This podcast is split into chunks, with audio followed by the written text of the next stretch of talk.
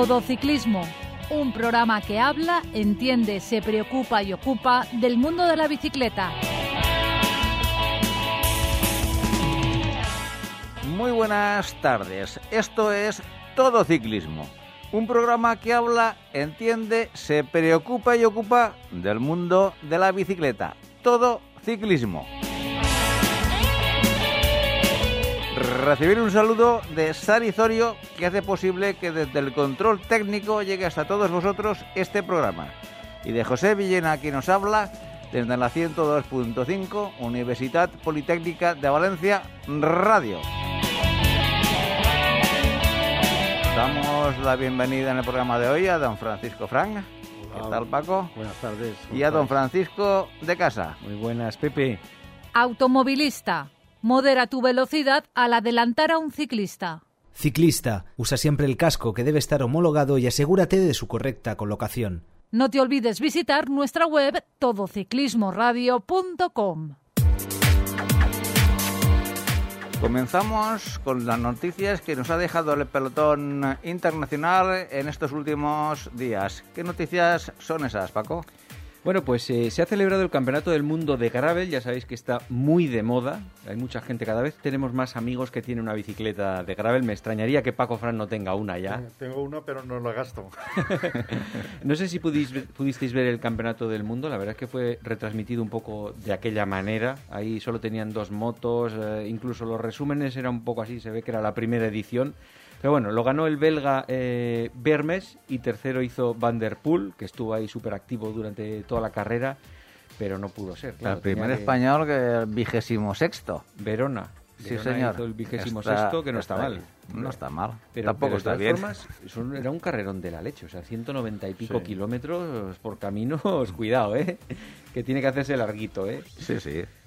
Eh, luego después también eh, ha sido un fin de semana de súper despedidas ya, porque esto no se despide todos los años a gente tan ilustre como han sido Valverde, eh, Nibali, Dumoulin, Miquel Nieve, mm. Philippe Gilbert, Richie Porte, Niki Trestra, o Zacarín. O sea, unas figuras. Valverde además se lleva despidiendo durante varias carreras de la temporada junto con Nibali y el público la verdad es que se le está aplaudiendo por todos los lados. Él incluso ha dicho en algún momento, estoy dudando si seguir.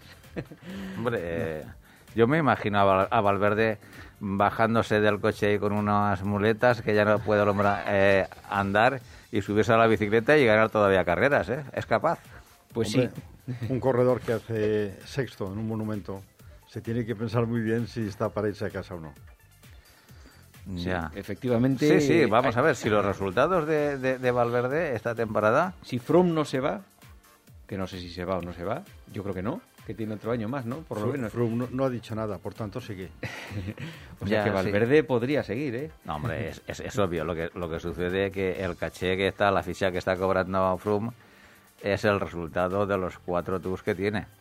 Y entonces eh, irse a casa, no sé si económicamente le renta. Otra cosa es que deportivamente pues eh, estamos viendo como el hombre pues está, no te digo que arrastrando por las carreteras, pero la imagen que está dejando de campeón que él tenía a lo que estamos viendo estos dos últimos años, para mí es una auténtica pena, pero claro, yo entiendo que él tiene que, buscarse el futuro, ¿no?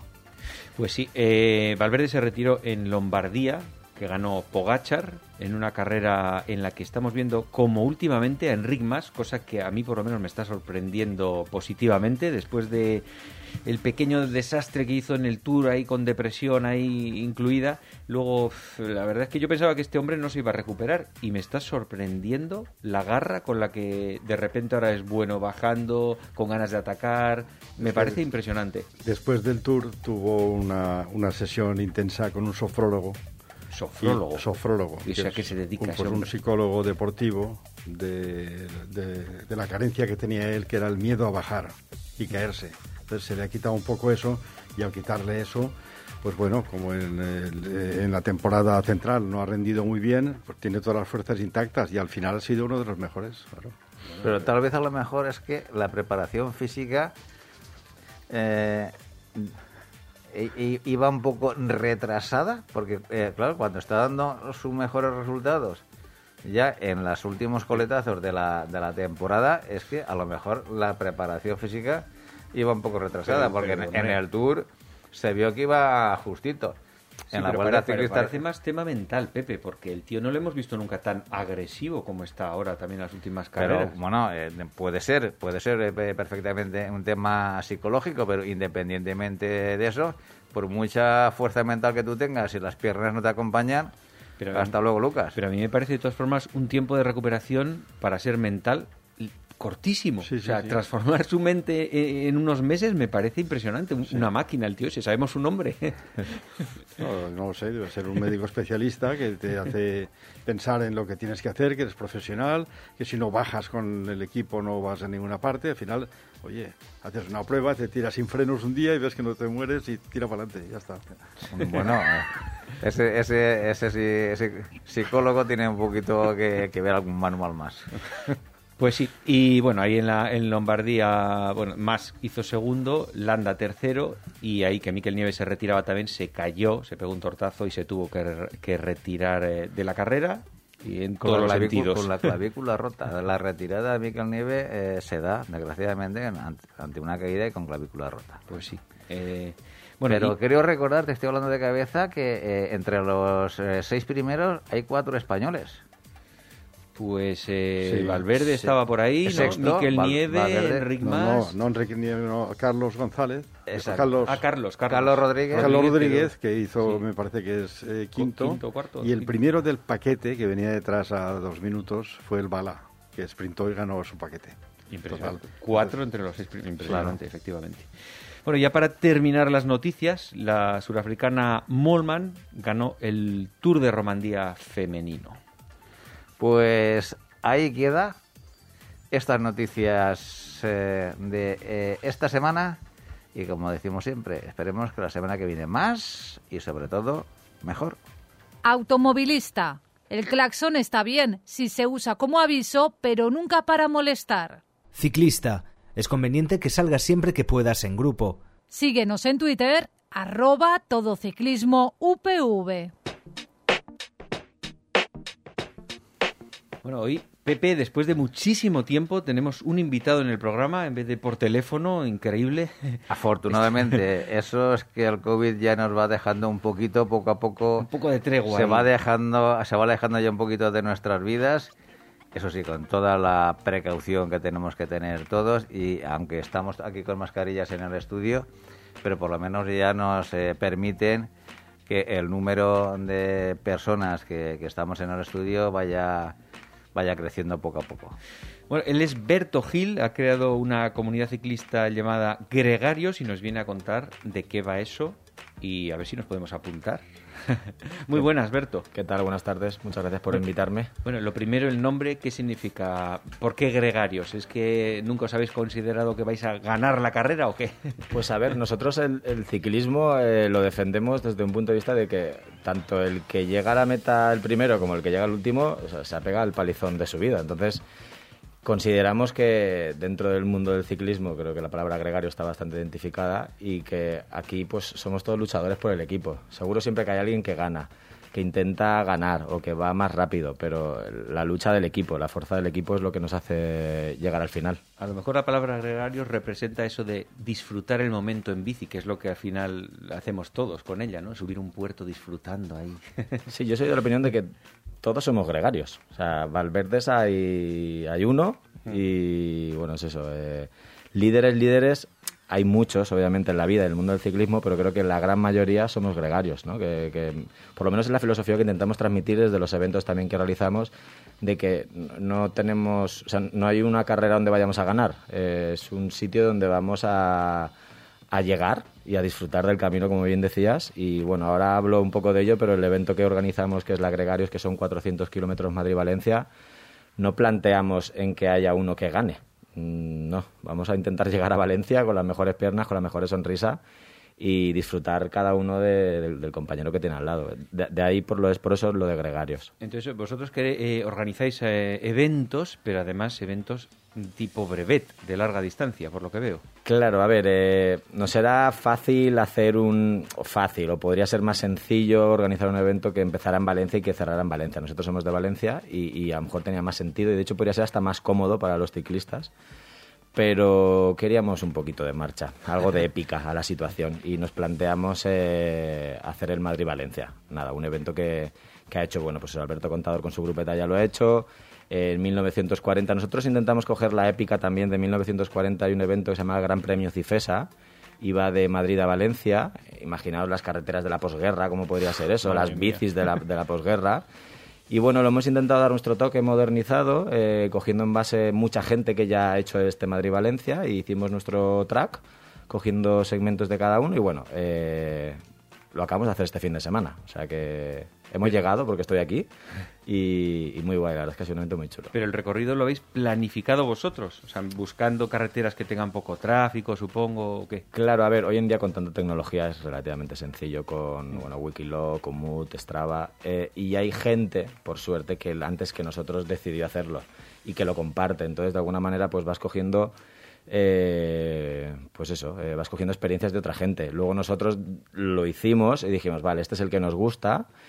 Y de hecho, de año a año, del año pasado a este, cambiamos recorrido. Por ejemplo, en la salida de Madrid, antes de llegar a Estremera, que es uno de los primeros pueblos de La, sa- la salida de Madrid del kilómetro cero. del kilómetro cero es de Puerta de Sol, es dirección Manzanares. Manzanares ya vas por debajo de la 3 hacia Estremera, eh, Perales de Tajuña, Morata de Tajuña. Eh, y del año pasado a este, pues bueno, pues decidimos cambiarlo porque para no ir cerquita del río a las 5 de la mañana, al frío que hacía, pues... O sea, que también nos vamos eh, de alguna manera cambiando, si hay una mejor opción, eh, ¿por qué no? Pero vaya, es Madrid-Valencia, son 395 o 400 kilómetros. ¿Y con cuánto desnivel sale eso? Eh, salen 2.000 kilómetros de, de nivel positivo. Do- ¿2.000 metros de, de- Sí, de- no, es que es muy ¿Solo largo. 2.000? Hombre, pero... En bueno, 395 han subido kilómetros. ningún puerto importante. Van, eh, Vale. Solo en positivo, solo digamos al 2.000, que terreno, parece sí. poco así, para tantísimos kilómetros. Sí, claro. pero a ver, sea, la- que- que lo que se suele decir mal dicho es que es todo para abajo. No es todo Ya. para abajo. Es verdad que no es así. ¿Y el aire para dónde va? ¿En contra o a favor? Pues tuvimos, mira, entre fue bastante bien. Debo decir que este año la temperatura era muy buena a las 5 de la mañana. El, problem- el momento más eh, de más eh, aire fue después de Motilla de Palancar, entre Motilla y Minglanilla. Una vez pasas Minglanilla, que tienes el puerto de Contreras hacia Utiel, ahí volví a hacer aire. Y luego sí que es verdad que después de Utiel Requena en Siete Aguas, por ejemplo, este sábado nos diluvió. Nos diluvió literalmente. Pero durante todo el recorrido, de hecho, a diferencia del año pasado, que fue la primera edición, recortamos una hora. Porque ¿cuántas horas habéis tardado? Pero salimos a las 5 de la mañana y llegamos a las 10 menos cuarto de la noche. Son casi cerca de 17 horas, obviamente con los descansos. Hacemos tres paradas de habituallamiento, que es en Carrascosa del Campo, provincia de Castilla-La Mancha, eh, Motella de Palancar y Utiel. Y esas son programadas ya, que tenéis allí, entiendo, una furgoneta o lo que sea con habituallamiento. Sí, eh, a ver, nosotros el, el plan tal y como lo montamos es, eh, son los habituallamientos. Eh, tenemos un mayor solidario que siempre hacemos, que trabajamos, eh, colaboramos con la Fundación FDI, que eh, bueno, lo que organiza es Deporte Inclusivo. Eh, esta fundación es de Madrid y bueno, nos ayuda con todo, con todo este tipo de eventos y para Valencia también. Y, tenemos tres puntos organizados donde las furgonetas que van con nosotros de apoyo, por ejemplo, en el momento de la lluvia era muy cómodo poder parar un momento, cogerla eh, para resguardarse de la lluvia y continuar, o para poder eh, seguir bebiendo agua o coger un plátano y demás. Estas tres paradas son de parar, café, plato de pasta cuando toca, eh, fruta, bollo, sándwich, lo que cada uno en realidad quiera. Y aparte la furgoneta te va acompañando por si alguien necesita agua o lo que Tal sea. cual. Este año en concreto llevamos tres furgonetas. Eh, una va un poco por delante organizando lo que va a venir luego y luego las otras dos van encima. Eh, van detrás o delante, dependiendo. Pues por ejemplo, en momentos de viento, pues corta el viento, que quieras que no se agradece para 20 ciclistas ese momento. Eh, entonces vais más o menos agrupados, entiendo, todos, como esperándose. Como un grupo de amigos, no es ninguna carrera ni nada. A ver, eso es lo que yo propongo siempre. El año pasado eh, fuimos 15, este año hemos sido 22. Y es lo que propongo, que la idea es eso, la, la- la fuerza del equipo, ¿no? El equipo, los gregarios. Siempre hay alguien que tiene más piernas y tira un poquito más. Y no sé si algún día esto seremos 100, por decir algo, y, y- y no podré decirle a la gente, oye, espera, el último, porque el primero igual va demasiado por delante. Pero hoy en día, y algo de lo que me gusta es que vamos todos a una. Hay un momento donde uno tira un poquito más, en algún puerto uno tiene más piernas, en alguna bajada, pero solemos reagrupar bastante bien. ¿Y la salida de Madrid no es un infierno? ¿Cuánto se tarda en salir de allí? ¿Y cómo? Pues no te creas. A ver, es cierto que nosotros cuando decidimos salir de Madrid, 4 o 5 de la mañana, la gente está en la calle, porque la gente viene de estar eh, pues de fiesta, la gran mayoría, pocos acaban de levantar en ese momento. Salimos desde Sol, eh, vamos hacia Atocha, bueno, Neptuno, Atocha, eh, y vamos hacia el Manzanares. La salida no es tan mala, no es tan mala, por lo menos ahora con 20 y pico Igual por la hora también, ¿no? Sí, Porque- no, y, y por el sábado, ¿no era sábado? era sábado por la mañana. El sábado por la mañana la mitad de la gente que va a trabajar no va a trabajar, Ya. pero ya tenéis la mitad de gente. Los que salen de fiesta los tenéis, pero no es lo mismo un sábado que un miércoles. Un miércoles habéis tenido problemas. Es cierto. Sí, sí, sí, sí. Vaya, vaya. Pues, eh, y luego después cuando llegáis a Valencia, ¿hacéis una cena de amigos o qué hacéis? Pues mira, esto lo planteamos la primera vez. Dijimos, bueno, pues sería muy guay llegar a Valencia e irnos de cervezas, de cena, eh, un poco a descansar, familias incluso. Pero la verdad, la verdad es que cuando llegamos a Valencia lo que queremos es irnos cada uno a su casa, descansar, Bueno, ducharse, irse con tu mujer, cada uno lo que quiera. Pero después de, claro, son casi 24 horas sin, sin dormir.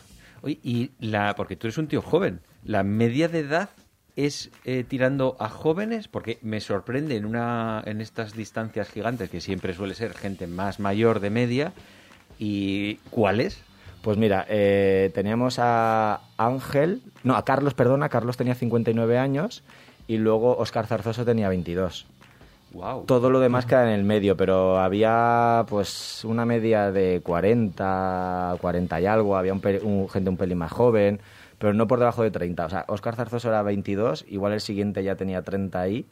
O sea, que entre 30 y 50 podríamos decir, una media. Pero sí que es gente que además le gusta el tema brevets y hacer ultradistancias grandes, ¿no? Porque Sí, sí, a ver. Yo siempre digo que, o sea, es que no, no te apuntas a una Madrid-Valencia eh, si no tienes piernas y no te gusta hacer tiradas largas. O sea, cortas. Hay gente que viene y dice, yo es que lo máximo que he hecho son 200 y me he ido preparando. Y digo, bueno, pues es el doble en realidad, pero es gente que, que- que le gusta, obviamente. Si no, no, no te apuntas al agregarios porque sí. O sea, Y- tienes que y- tener y, piernas. tú por qué te pasaste a eso, a esas distancias? Porque digo yo que empezarías eh, haciendo etapas normales, ¿no? O... La verdad es que no. Eh, Empezaste ya a lo, a lo salvaje, ahí 400 kilómetros. Pues mira, el, el- el primer evento de ultradistancia que nos surgió fue a través de la Fundación FDI, que para recoger fondos para la lucha contra la ELA, hicimos un Madrid-ELA, que son 417 kilómetros. ¿Y eso es lo primero que hiciste? Lo primero. Claro, eh, a ver, venimos del mundo del ciclismo, entonces, eh, bueno, nos salió la propuesta, dijimos, sí, claro, o sea, sabemos la necesidad que tiene un ciclista, eh, tenemos la empatía del ciclista y creo que sabemos estar ahí, sin, antes de que habláis del tema del psicólogo y demás, no somos psicólogos, pero bueno, sabemos estar ahí para ver qué necesitan y qué no necesitan, ¿no? Entonces, una vez hicimos eso dijimos, pues vamos a hacer uno más nuestro, ¿no? Es verdad que no es Valencia, Valencia, como decía antes, pero sí que acabamos en Valencia, que es nuestra tierra, es donde nos gusta estar y donde disfrutamos nosotros del ciclismo y, y la verdad es que nos lanzamos a ese. Y la verdad que solo entendemos, no, no voy a decir que entendamos solo el ciclismo así, pero a la hora de organizar un evento así, eh, queremos un evento de, pues de 400 kilómetros. Ahora sí que este cuento otro que, que tenemos un poco en marcha, pero es que va un poco hombre. así. Dale. Le doy, vale. No depende de nosotros, pero bueno, a través de un amigo, un buen amigo nuestro que se llama Chema Miralles, que pues también tiene vídeos en, en YouTube y bueno, pues también eh, desde la cultura del gregario y de la fuerza del equipo y del amateurismo, te diría. Eh, a finales de mes de, a principios del mes de noviembre va a hacer una marcha que es el Gran Premio de Destroy, que la ha llamado él, que va eh, empieza en Vétera y acaba en Vétera, pero lo que va a hacer es hacer un recorrido por las antiguas discotecas de la ruta del bacalao. Ay, qué bueno. Tiene poco sentido, a lo mejor, con el ciclismo, pero sí que es verdad que muchos de las personas que a lo mejor vivieron aquella época, no sé si muy profunda, pero sí que eh, crecieron en aquella época, de alguna manera, hoy en día, pues son ciclistas. Eh, la edad está de 40 y, entre 40 y 50. Y va a ser un reto muy bonito que os lo recomiendo. Es, es amateurismo total y quien quiera apuntarse va a ser mucho, mucho en plano, porque desde Vétera hacia abajo, hacia, hacia la playa y de la playa hasta Sueca y luego ya bueno viene hacia Buñol, ya sí que un poquito más. Pero nos hemos dado por eso, por eventos así. Bueno, y en, y en cada catedral del bacalao que vais a visitar, vais a hacer una parada técnica para, para tomar energía. Pues sabes que muchas de ellas ya no existen. Ya, ya, ya, Entonces, o sea- eh, ¿Pero están los edificios o ni eso? Sí, están algunos, sí. Sí. Y algunos sí, no. otros no. Por ejemplo, de Face en Pinedo no existe como tal, te la tienes que imaginar. De todas formas, ya te digo, es algo que, que- que pertenece a Chema, eh, que nos, nos pregunta y nosotros colaboramos, pero ese, por ejemplo, sí que no es nuestro, pero un poco por la, por la idea de lo que preguntas antes de... Sí, o sea, de 200 kilómetros para arriba. ¿E- ¿Esa para cuándo la tenéis pensada? Esa es para, creo, si no me equivoco, creo que el 1 cae domingo o lunes. Pues ¿De, creo- de noviembre? Sí, el siguiente fin de semana, creo que es el 4 o el 5. ¿Y la gente cómo se puede apuntar a estas A cosas? través, pues mira, a través de eh, nuestro Instagram es Gregarios Eh, de comunidad ciclista, que nos puede preguntar, pero bueno, hay un Instagram que se llama Gran Premio Destroy, eh, con Y, y puede mandar y apuntarse sin más. ¿Y De hecho, es cuánto una valen? prueba. ¿Cuánto valen esta, es, esta es una prueba. Esta es una prueba. Nosotros el año pasado también lo hicimos a modo prueba que se apuntara quien quisiera. Este año ya había una inscripción, había un maillot, había un avituallamiento y ya había un dorsal. Y para lo del Gran Premio de Destroyers también es eh, el que quiera y pueda y le apetezca que vaya con toda su voluntad y sin más. ¿No? Desde No tiene luego. coste, vaya. Parece que arrancáis con unas ganas tremendas de hacer cosas, ¿eh? Da, da ilusión. Eh, pues es, bueno, me, me alegro transmitir eso porque es uno de los objetivos y, y bueno, pues sí, no- nos gustan los retos así grandes. Eh, vamos a por, no sé si te voy a decir vamos a por cosas grandes, pero sí cosas con un poco de épica, que tengan sentido. Creo, hay- hoy en día hay eventos ciclistas, por suerte, de todo tipo en todos los lados, para niveles de todo tipo, para hombres, para mujeres, para niños, de todo, para gravel, ahora que está, como decías antes tú, muy bien, muy en auge. Hay de todo. El nuestro queremos identificarnos, a lo mejor no llamamos a tanta gente, pero queremos identificarnos por esa épica un poco de, de gregario. Pero sí que sí que es verdad que también las ultradistancias están bastante de moda, digamos. Hay muchas pruebas, mucha gente que se apunta a la París-Brest, a esta otra hay en Inglaterra, que no recuerdo ahora cómo se llama, que tenemos pendiente de entrevistar a una chica que la ha hecho este verano. Y, y no sé, la verdad es que... En España está la Madrid-Gijón. la ma- ¿Eso sigue existiendo? ¿Sí? Bueno, eh, yo, la última vez que yo sepa, eh, lo, está- la- lo hacían. y es- es- lo que pasa es que también se hace, creo que es cada cuatro años. Ah, vale, vale, vale. Hace poco se acaba de hacer la Madrid, non stop, Madrid Murcia non-stop, que también... O sea, que pasan igual un poco desapercibidas Mm. porque no son masivas, pero claro, tú que estás metido dentro de ellos sí que las ves. A ¿no? Verlas, haylas un montón y... Mm. Creo que a nivel organizativo tiene un pero, y a nivel organizativo y para inscribirse, que es que no empiezas en la misma ciudad que acabas. Claro. Entonces eso puede ser un inconveniente a la hora de gestionar eh, la participación. Claro, porque Eh, vosotros eso como... eh, que cada uno se busque la vida yendo a Madrid y... Nosotros lo que proponemos es eso, que cada uno se busque la vida, pero es mentira. Es mentira porque nosotros damos opciones para Mm. que la gente pueda transportarse de Madrid a Valencia. De hecho, este año, bueno, pues varias personas cogieron el AVE eh, y otras personas vinieron en la furgoneta nuestra. Eh, nosotros mandamos tres furgonetas a Madrid y pues llenas de ciclistas y las bicis de los ciclistas. Eh, gente que viene de Madrid, este año por ejemplo ha venido Iván Hortal, eh, el año pasado vinieron cuatro personas más y salen de Madrid y una vez llegan aquí pues se van a su casa en AVE. Eh, ¿La bici se puede llevar en el AVE fácilmente? o No. Fácilmente no. siempre y cuando tengas eh, Una bolsa. para la, bici, para, para la bici. Tienes que meterla en una bolsa. Sí, sin, sin, o sea, es tan fácil como tener la bolsa. Si no la tienes, Sí. es difícil. Pero además está limitado al número de bicis por vagón o alguna cosa de esas. Porque Por la bolsa es gigantesca La también. bolsa es gigantesca. Con una Hombre, de no- esas- normalmente son bolsas de las que quitas las dos ruedas y se hacen un poco más cortas, se hacen de 1,20 por Sí, pero 90. aún así sigue siendo un maletón. Eh, sí, pero así sí. Lo que no sé si limitarán, si podrás llevar 50 en un vagón. Claro, yo no sé rea- realmente si tú de manera personal te sacas un billete de AVE y llevas tu bici como el que lleva una mochila, nadie te Ya. puede decir nada. Entiendo que si hay sí, 200 personas, pues a lo mejor ahí tienen un problema. Hombre, si la llevas, como dice Paco Fran, así con ese tipo de las dos ruedas desmontadas, igual puede pasar como que es una maleta enorme. Es que de hecho es la única manera, La como dice Paco, de llevarla, ¿eh? Es la única única manera. Y además tienen los vagones, veis que tienen la parte de arriba, que ahí no caben porque es estrecho y se puede caer encima. Están todas en el final, que hay un compartimento, digamos, de dos metros para maletas, y las que no quepan, pues irá entre los dos vagones ahí, cuidadas, con y ya está. Yo creo que como no va a ser todos los días, una Mm. excepción se puede lograr con, con AVE. Ujú. Bueno, y en Gregarios, ¿qué otras cosas hacéis?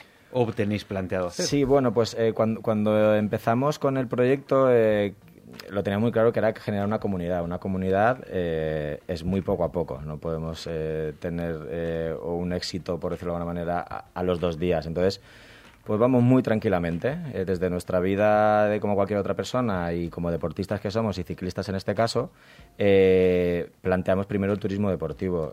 Tenemos una magnífica tierra aquí en Valencia, climatología espectacular.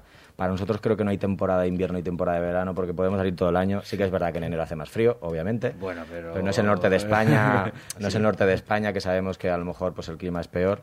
Entonces, eh, el objetivo es traer gente de fuera a Valencia. ¿De fuera eh, te refieres de, de mismo España o extranjeros? Fuera de Valencia y fuera de España. Eh, La verdad es que si, de- si hablamos del País Vasco, por ejemplo, el norte de España, les seguro que les gusta esta parte de, de la península, pues incluso nos vamos a países nórdicos, aún les gusta más. Claro. Eh, de hecho, Mallorca es un paraíso para el turista alemán, pero no solo por el turismo de allí, sino por el deporte también, por el ciclismo en concreto. Entonces, un poco asimilarnos de esa manera.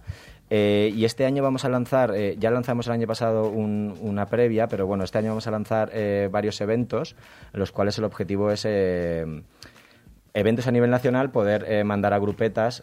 Normalmente nos hemos dado cuenta que la gente, un viaje para dos, tres, cinco personas no lo organizamos, pero cuando hay que organizar una salida para 15 o 20 personas fuera de tu zona, cuesta un poco más y es lo que queremos nosotros llegar, ¿no? De dar la tranquilidad de poder dar servicio a los ciclistas.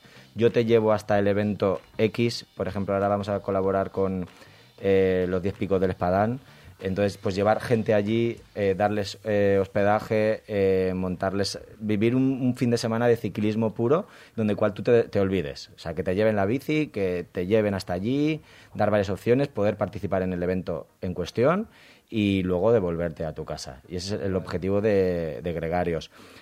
O sea, trabajar junto con eventos, pero individualmente también, que venga un grupo de 10 extranjeros y les lleváis eh, 10 días por aquí haciendo turismo o, o no, eso no Sí, está sí, sí, sí, sí, sí, tal cual, tal cual. Eh, aquí lo que pasa muchas veces con el ciclismo es que él o ella hace bici y él o ella dice, ¿yo qué hago? Sí.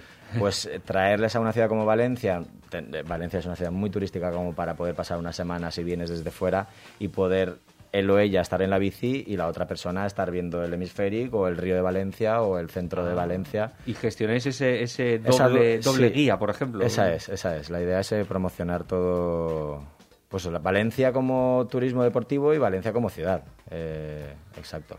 Y ahí eh, ofreceríais, yo qué sé, es un una persona de vosotros, digo yo que entiende, que va con los ciclistas y, y también a- otra persona iría con el otro grupo que no es ciclista. ¿o Pues, de, pues depende en realidad. Por ejemplo, los casos que conocemos ahora mismo es eh, una persona deportista, ciclista en este caso, te lleva a hacer la guía por eh, Oronet, Eslida y demás, creamos un, un par de rutas y la otra persona guía a la gente. eh, normalmente pues es visita por Valencia pura y dura, pero por ejemplo uno de los días es dar una vuelta en bici por Valencia y tal, y como la tenemos hoy en día. Ya no es ciclismo deportivo, pero sí es turismo con la bici.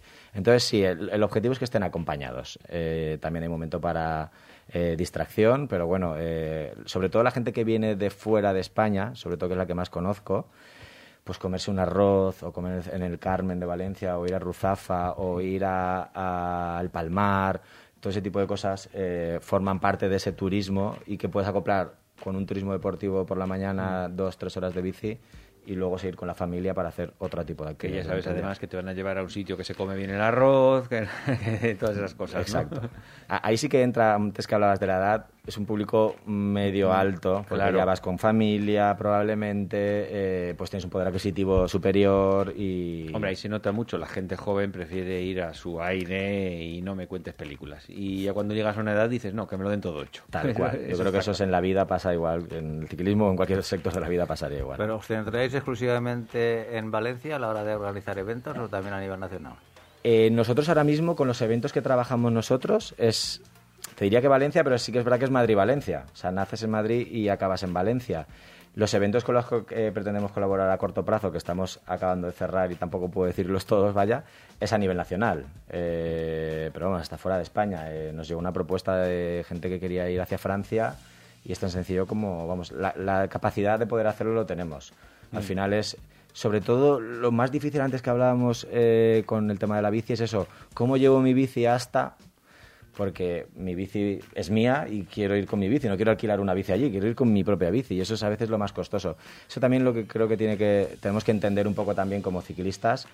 Claro, no me voy con una mochila de mano, una mochila de mano, me tengo que llevar mi bici y eso pues a veces tiene un coste, pero bueno, también disfruto de mi propia bici en el destino en, en cuestión. ¿No? En el futuro, algún día, podías venir con alguno de esos turistas que Claro. nos contase su experiencia. Claro, sería muy bien eh, con alguien que haya participado en la Gregarios. Eso me hubiese gustado. Más que no ha coincidido, no podíamos porque fue el sábado y todo esto surgió prácticamente ha salido a correr prisa.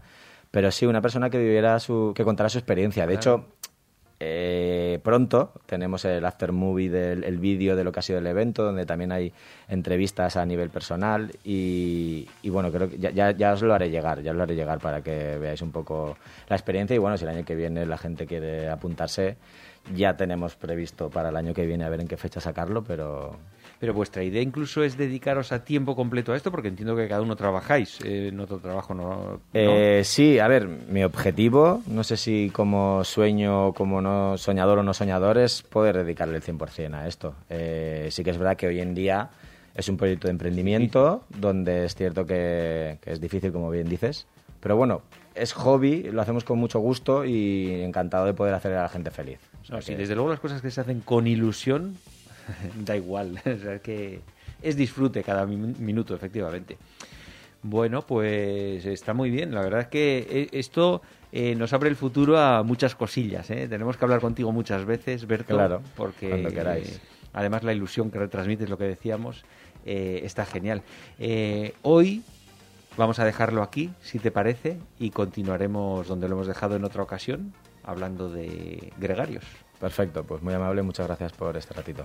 Venga, Automovilista. El claxon está bien si se usa como aviso, pero nunca para molestar. Ciclista.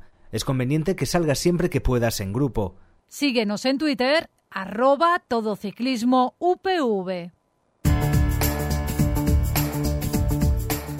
Bueno, pues eh, estamos llegando al final de la temporada oficial de ciclismo en carretera y sí que me gustaría hacer pues una mirada retrospectiva para ver cómo se ha desarrollado esta temporada a nivel internacional y por qué no eh, a ver cómo le ha ido al, ciquis- al ciclismo patrio don eh, Francisco Fran ¿Cómo has vivido tú? ¿Qué sensaciones te ha dejado esta temporada? Pues mira, para mí la temporada presente eh, tiene un protagonista, que es Renko Benepul.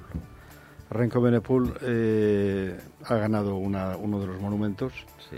ha ganado el Campeonato del Mundo, eh, ha ganado la Vuelta a España y eh, se le tuvo la mala idea de casarse el día del quinto monumento.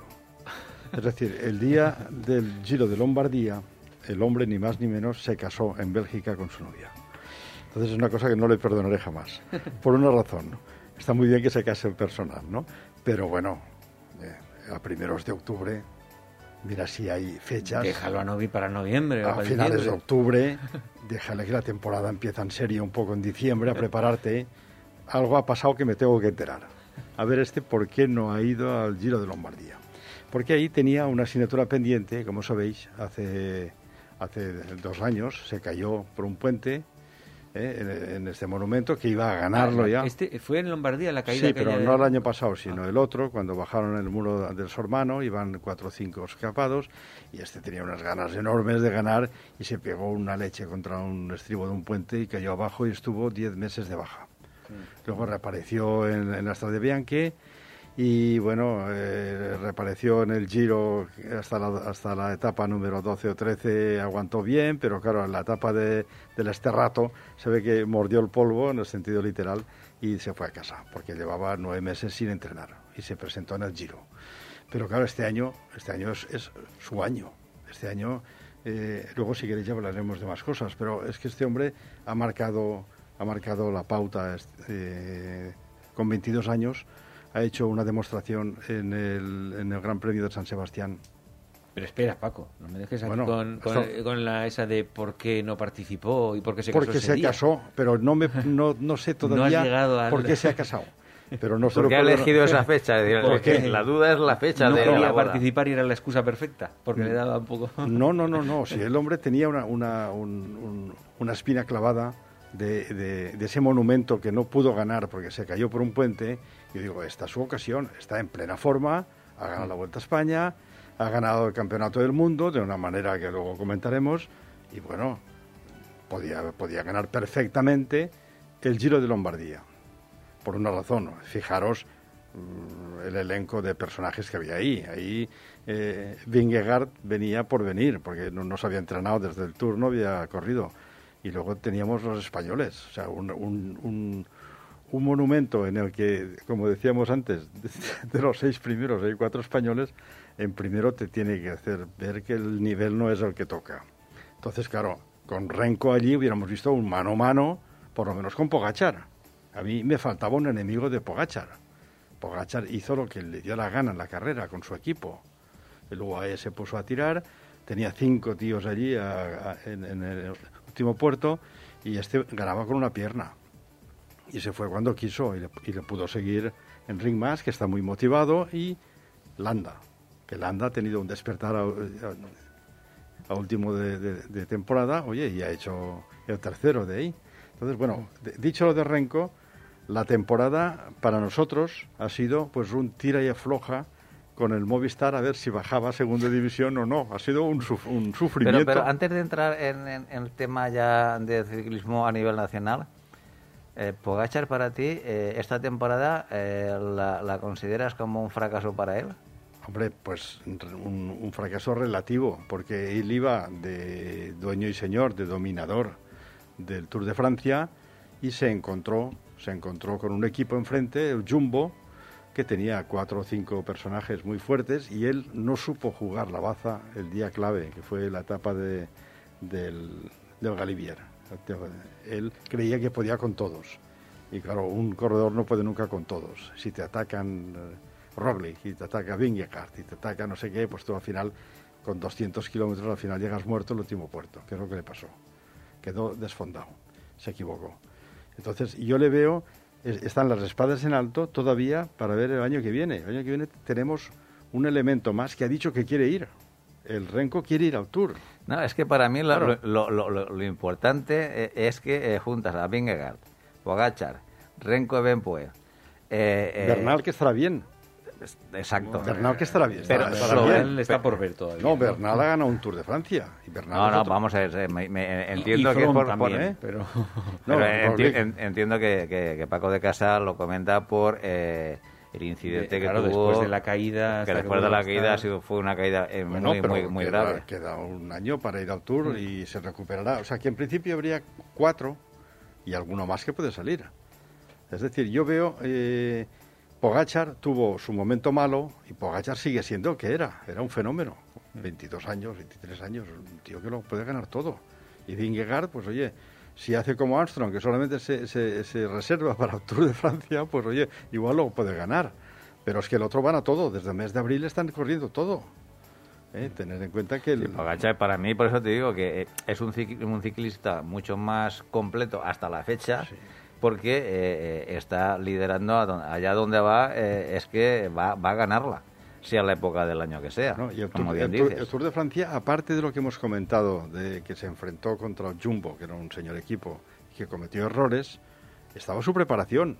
Este año se ha equivocado. Cuando todos los demás iban a correr eh, la París-Niza y, y la, la Dauphiné, iban a preparar en serio el Tour de Francia, el tío se fue al Tour de Eslovenia, a su pueblo, y corría con, con Pepito de las patatas allí. Claro, eh, eh, entre él y, y Maika hicieron, ganaron todas las etapas, corrían contra, como- contra gente que no tenía nivel. Entonces, no se preparó bien el Tour de Francia. Pues yo creo que sí se lo preparó perfecto. Lo que pasa es que tuvo la mala suerte de un día acumularse un montón de circunstancias, no comer, deshidratarse, no sé qué.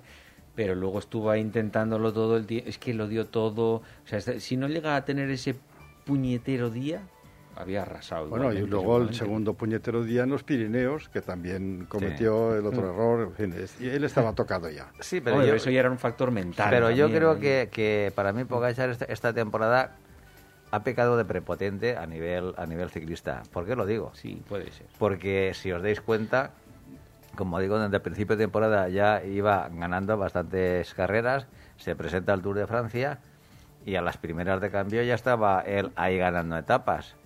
Y un Tour de Francia, como todo el mundo sabe, son tres semanas y están los mejores ciclistas a nivel mundial.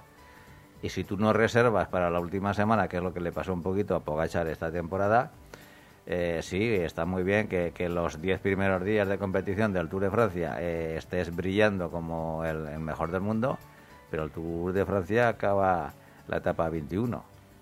Entonces tienes que reservar fuerzas, tienes que saber correr un Tour, tienes que saber correr una grande... eh, Bueno, bueno, estoy hablando de tienes que saber correr cuando ya ha ganado dos Tours de Francia. Que, que- pero yo creo que él... eh, Estamos aquí, Pepe, dándole nosotros consejos a Pogacha. No, ¿eh? no, no, pero no, pero pero para mí el- lo, lo que no lo que no he, he terminado de entender esta temporada es como un ganador de, de dos eh, tours de Francia eh, al principio de- del tercer del tercera del tercer tour que iba a, a por él y que prácticamente todo el mundo entendía que ese tercer tour iba no te digo que a barrer pero que, que- que lo, iba a ganar eh, a las primeras de cambio estaba ahí peleándose con, con los que en principio no les tocaba pelearse, porque sus contrincantes estaban reservando fuerzas y él no. Las primeras etapas ya estaba ahí dejándose ver y tirando y ganando y ganando etapas. La primera semana ganó, no sé, recuerdo si fueron una o dos etapas. Bueno, pero no tuvo la preparación del mes anterior adecuada. Eso lo han dicho en todas partes. Él, él, mientras los demás hacían una preparación en la altura y luego iban a una grande cercana a 10 días de comienzo del Tour, que es cuando se, se tiene que exprimir un, un corredor, él se fue a, a la charlotada del Tour de Eslovenia. Y, y se notó. Y los demás fueron a competir. Sí.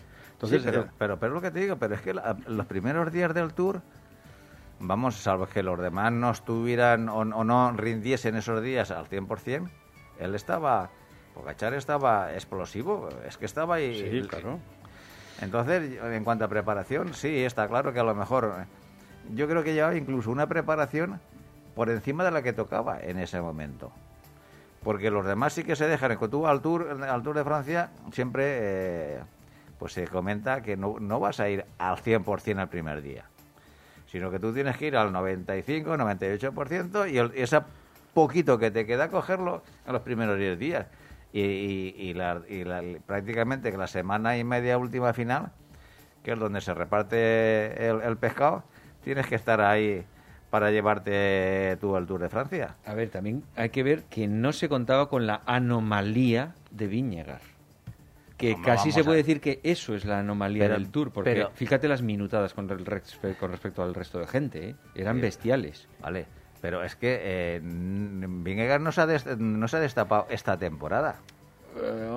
No, se- no, no, no. Tú ten en cuenta que Vingegaard eh, viene de hacer segundo del Tour de, de la, de la- de la pasada, del pasado año. Y viene de hacer segundo porque Primo Roglic Se eh, cayó. se cayó y, y no tuvo más remedio que liderar el, el- el Jumbo. Sí, pero... Pero- yo creo que nadie esperaba ese salto hacia adelante de calidad de Viñegar, tan Bueno, grande. Sí, pero es que este año se ha visto que Primo Roglic, en el- se ha visto en el Tour que Primo Roglic no estaba, incluso No, antes de, de la que no estaba casi casi al nivel de... Y seguramente Roglic con los años, que ya tiene treinta y pico, pues ya no será el mismo. Entonces, bueno, hay que pensar que el relevo está con esos cuatro que hemos dicho ahí.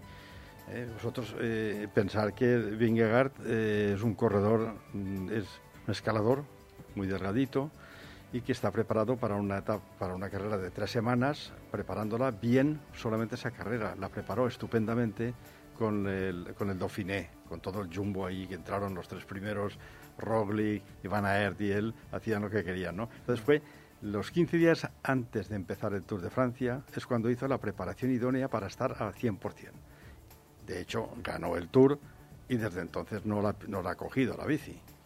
Se ha preparado 15 días para ir al último giro porque se le exigía el sponsor, si no, ni va. Entonces, tenemos un corredor de grandes vueltas que volverá el año que viene y luego tenemos grandes campeones que ganan monumentos, que ganan etapas de cuatro días y esos son los otros cuatro. O sea, tú piensas que eh, el Pogachar ganó de una manera espectacular la Strade Bianche eh, en Italia y luego los otros, eh, Renko Benepul se lució de una manera espectacular en la, en la Lieja Baston Lieja, que atacó donde desde los tiempos de Eddy Merckx nadie se, se, se atrevía a irse del pelotón a 30 kilómetros. Eso no, no se ha visto. Últimamente, todos los que ganan cosas se van en, en los últimos 5 kilómetros, 3 kilómetros, al sprint. Bueno, últimamente con esta generación nueva no. Desde que están en el Pogachar de turno son unos ataques a lo pero, loco a pero 50. el, el- el- el- el número uno en eso, eh, en valentía, es el Renko Benepul. Cómo ganó el Mundial. Entonces, claro, el año que viene, eh, su entrenador, el, director del equipo de- del, del CUIB, eh, le dijo, tú eres muy joven para ir al Tour. Diciendo, puedes ganarlo, pero tienes muchos años por delante, ya irás. Dice, no, quiero ir ya. Ah, ¿no lo querían llevar en 2023 todavía? No, lo querían llevar mm, otra vez a la Vuelta a España, otra vez, si acaso, al Giro, que el Giro es mucho más duro que el Tour, pero se corre más fuerte el Tour. Entonces, eh, quería ir al Tour porque, claro, como, como en el Giro tuvo, aquí- se retiró a 15, a 15 días, pues bueno. Entonces, ha conseguido que el entrenador le diga que va a ser el hombre del de Koenig para ir a- al Tour. Entonces, según entiendo, eh, Pogachar y, y demás, que ya con 22 años eh, ha ganado dos tours, Sí. eh, lo- los están quemando tan jóvenes. Sí, se lleva eso, porque han salido unos fenómenos que con 18 años ya ganaban todo en juveniles estos. Juveniles son campeones del mundo de todo. Sí, sí, pero luego pasan a profesionales Claro. y siguen ganando. Bueno, pues oye, pues empiezan con 22 y cuando te das cuenta tendrán 25, habrá ganado tres tours. Y si no ganas más, pues has ganado tres tours. Y, oye, ya, ya te lo llevas delante. Ya veremos. Eddie Merckx ha habido pocos en este mundo. Y parece, el que más se parece es este. Este, porque este, eh, en contrarreloj, es un fenómeno. Es un fenómeno. Renko Benepul, te- te- Benepul es un fenómeno. Eh, en la alta montaña, ¿quién duda que sube la alta montaña? Pero tú le ves por encima de Pogachar, de verdad, a Evenepoel. Yo sí, Por, por supuesto. Por supuesto. Yo eh, lo que veo en este hombre no, no se ha visto desde los tiempos de Merckx. Vamos a ver, también es cierto, sí, eh, eso es cierto, pero por ejemplo, es que estamos eh, recordando a Renko Benepul en la Vuelta Ciclista de España. Y con todos mis respetos, ahí no tenía contrincante. Bueno, oye, Es decir, si hubiera tenido Vamos a eh, ahí un Pogachar o... no, no, vamos a ver ahí. O Roglic ahí o- en o un Roglic, o- Tuvo, tal, pero bueno, yo creo que estaba 10 pasos por encima de los demás. Sí, sí. En la primera parte, en Les Praeres y en el Pico Jano, sacó un minuto a todos y todo el mundo sabía que este iba a ganar y no pudieron con él. Y luego ya su prueba de fuego fue en la Vuelta a España las dos etapas de Andalucía, la Sierra de la Pandera y la Sierra Nevada, subían a más de 2.000 metros. Y ahí es donde él podía tener un problema, pero no porque no, no, no pueda con los 2.000 metros, porque no se sabe cómo reaccionará ante los 2.000 metros. Recordemos que el primer tour de Eddy Merckx, nadie sabía si lo podía terminar. Se dudaba porque tenía 22, 23 años. Entonces dijo, este tío cae, este tío no- pero si este es un sprinter belga que ganó un mundial, pero este que sabe de subir. Pues nada, hasta que digo, aquí estoy yo. Y demostró una etapa del Giro de, los, de las cimas de Lavaredo, se escapó de todos los favoritos y sacó ocho minutos. O sea, esos son los grandes campeones, que hasta que no prueban no saben lo que dan de sí. Y Remco este año ha probado. Ha probado incluso a casarse en el día que. Lo Eso no solo, clavado, ¿eh? no solo perdonar. No solo perdonar.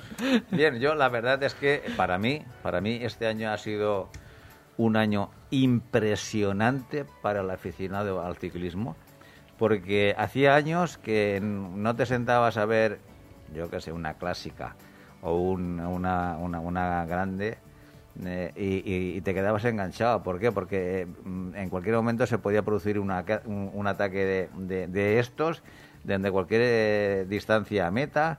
Eh, podían haber luchas por equipos. Es decir, el, el abanico de opciones ciclistas que se daban en carrera era tan amplio que como los últimos 20 años no nos tienen acostumbrados a ver ciclismo de verdad, porque para mí el ciclismo de verdad es lo que se ha visto esta temporada, y no las raciones que nos daban dosificadas poquito a poquito, año estos eh, últimos eh, 20 años, que lo que te digo, que los que quedamos aficionados al ciclismo nos merecemos aquello que, que, que tenemos y, y lo que no tenemos, porque hemos aguantado, vamos a ver, eh, tardes que da, y bueno, eso, eso no se podía tragar, eso no se podía justificar que unos profesionales hicieran un ciclismo y un espectáculo que además, que si tú no das espectáculo, como hemos hablado mil veces, y ese espectáculo no se vende por televisión, los ingresos de los equipos profesionales se hunden. Y yo, lo, eh, yo estos últimos años estaba pensando, o esto cambia, o al deporte profesional de, como con, del ciclismo le quedan cuatro días. Porque claro, si tú no tienes la atención del público, eh, eh, tú no vendes entradas en el ciclismo, tú no vendes nada. Tú lo que estás vendiendo es tu espectáculo a través de la televisión. Y el espectador te lo tiene que comprar gratis, sí, pero con su presencia delante de la televisión. Y eso, para mí, con diferencia, se ha conseguido en esta, en esta temporada.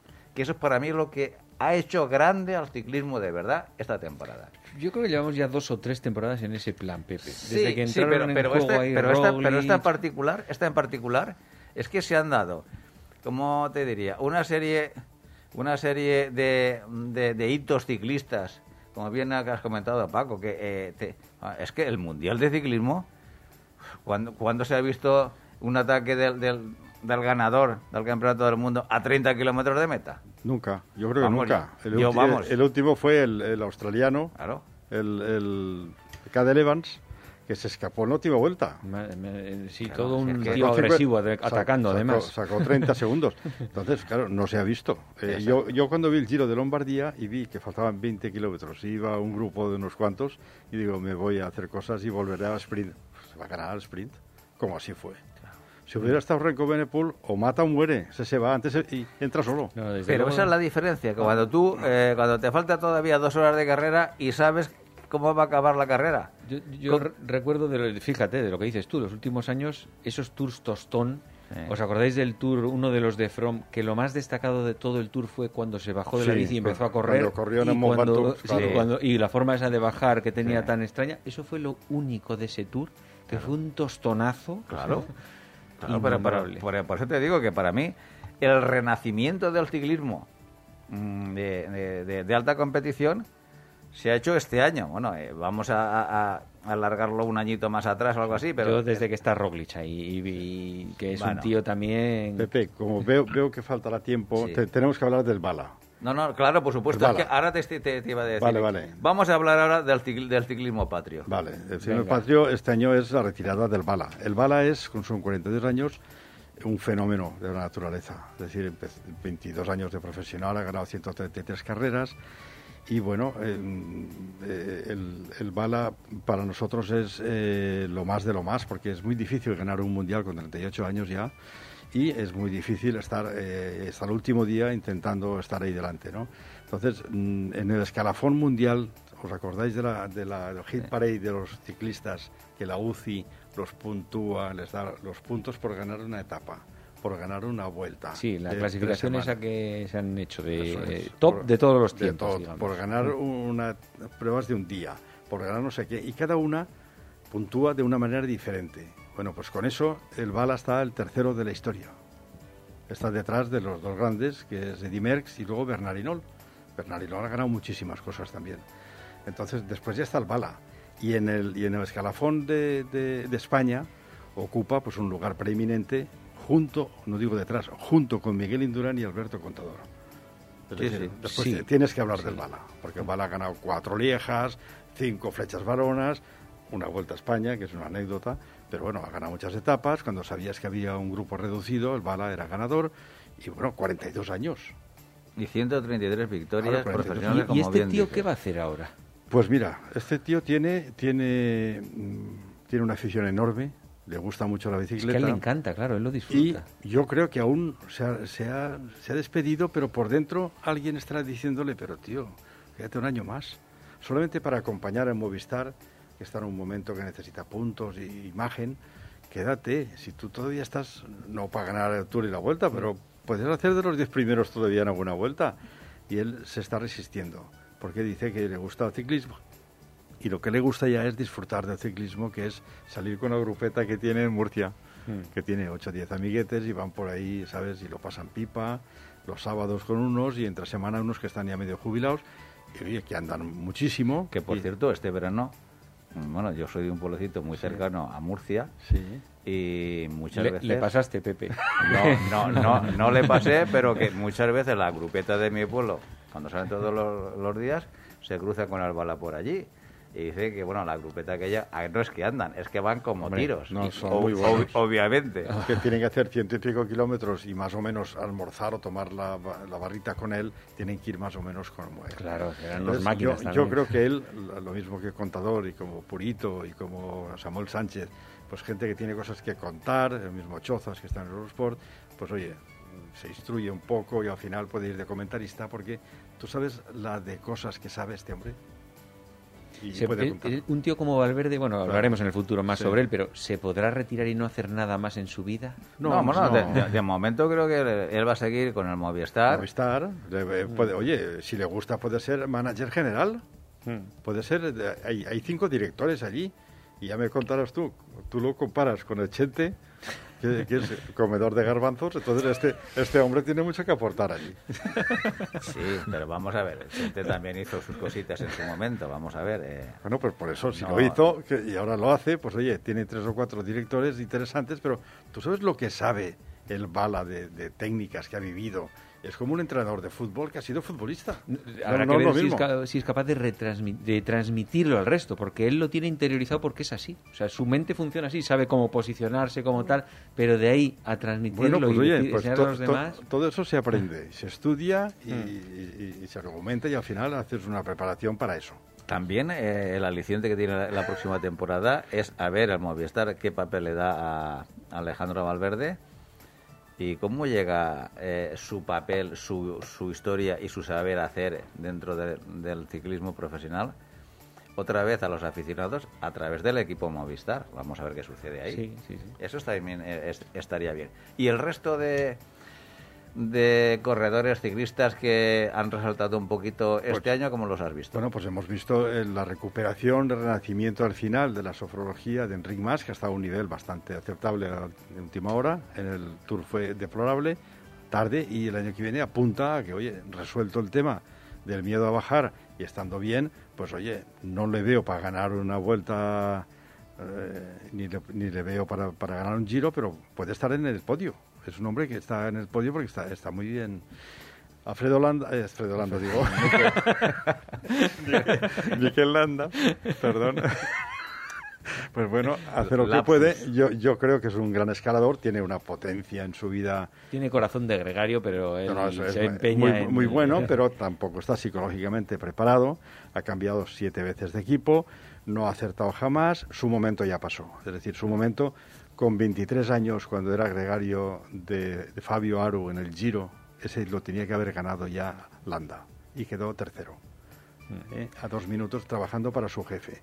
Entonces, yo creo que su época de ganar una vuelta ya ha pasado. Y Pero los su jóvenes y favorito, y pero lo- su y- favorito es Carlos Rodríguez. No, bueno, Ah, eso es. es y los favorito. jóvenes Bueno, españoles, lo- ¿cómo los ves? Los dos jóvenes me, me han demostrado este año que tenemos futuro. Tenemos eh, Carlos Rodríguez, que fí- fíjate si tiene futuro, que en toda la preparación de Lineos, en las últimas carreras en el Mundial y luego ya en el Giro de Lombardía, la baza más brillante de Lineos es Carlos Rodríguez.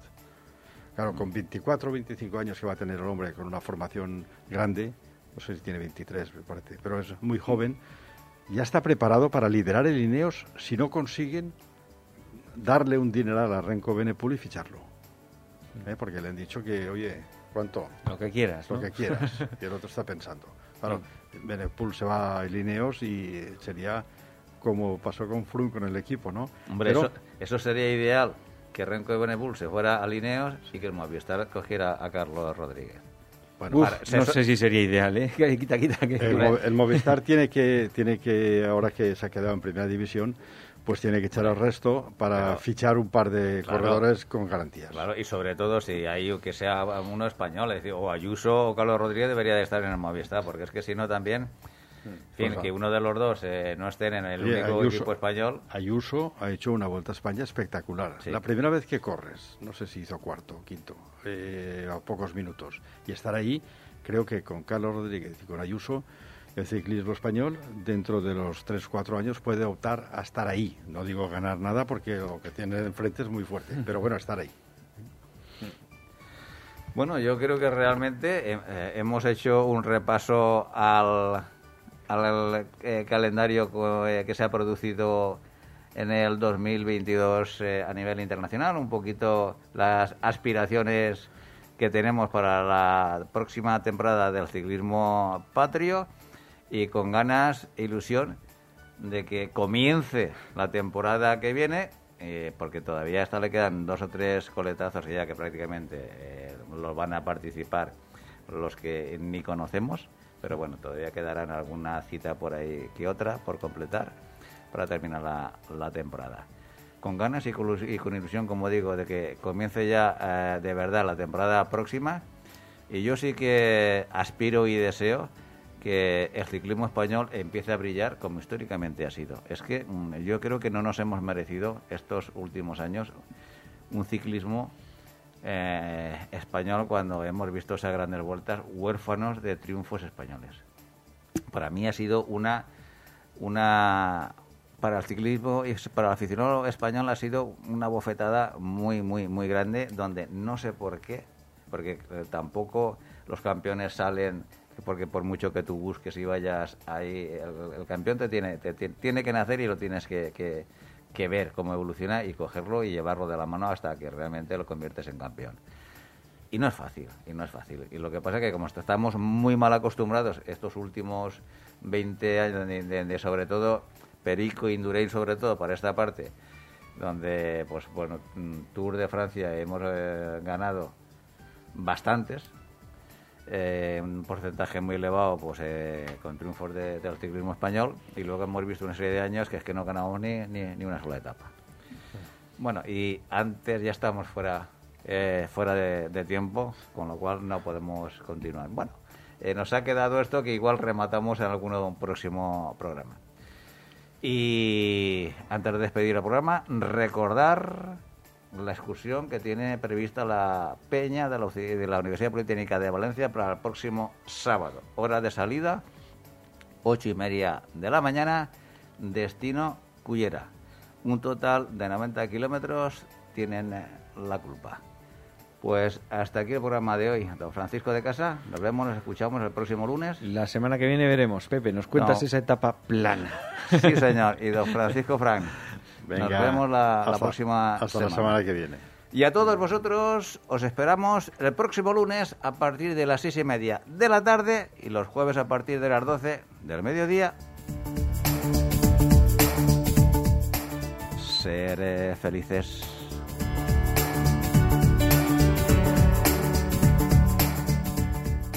No te olvides visitar nuestra web todociclismoradio.com. Acuérdate de ponernos una reseña en iTunes.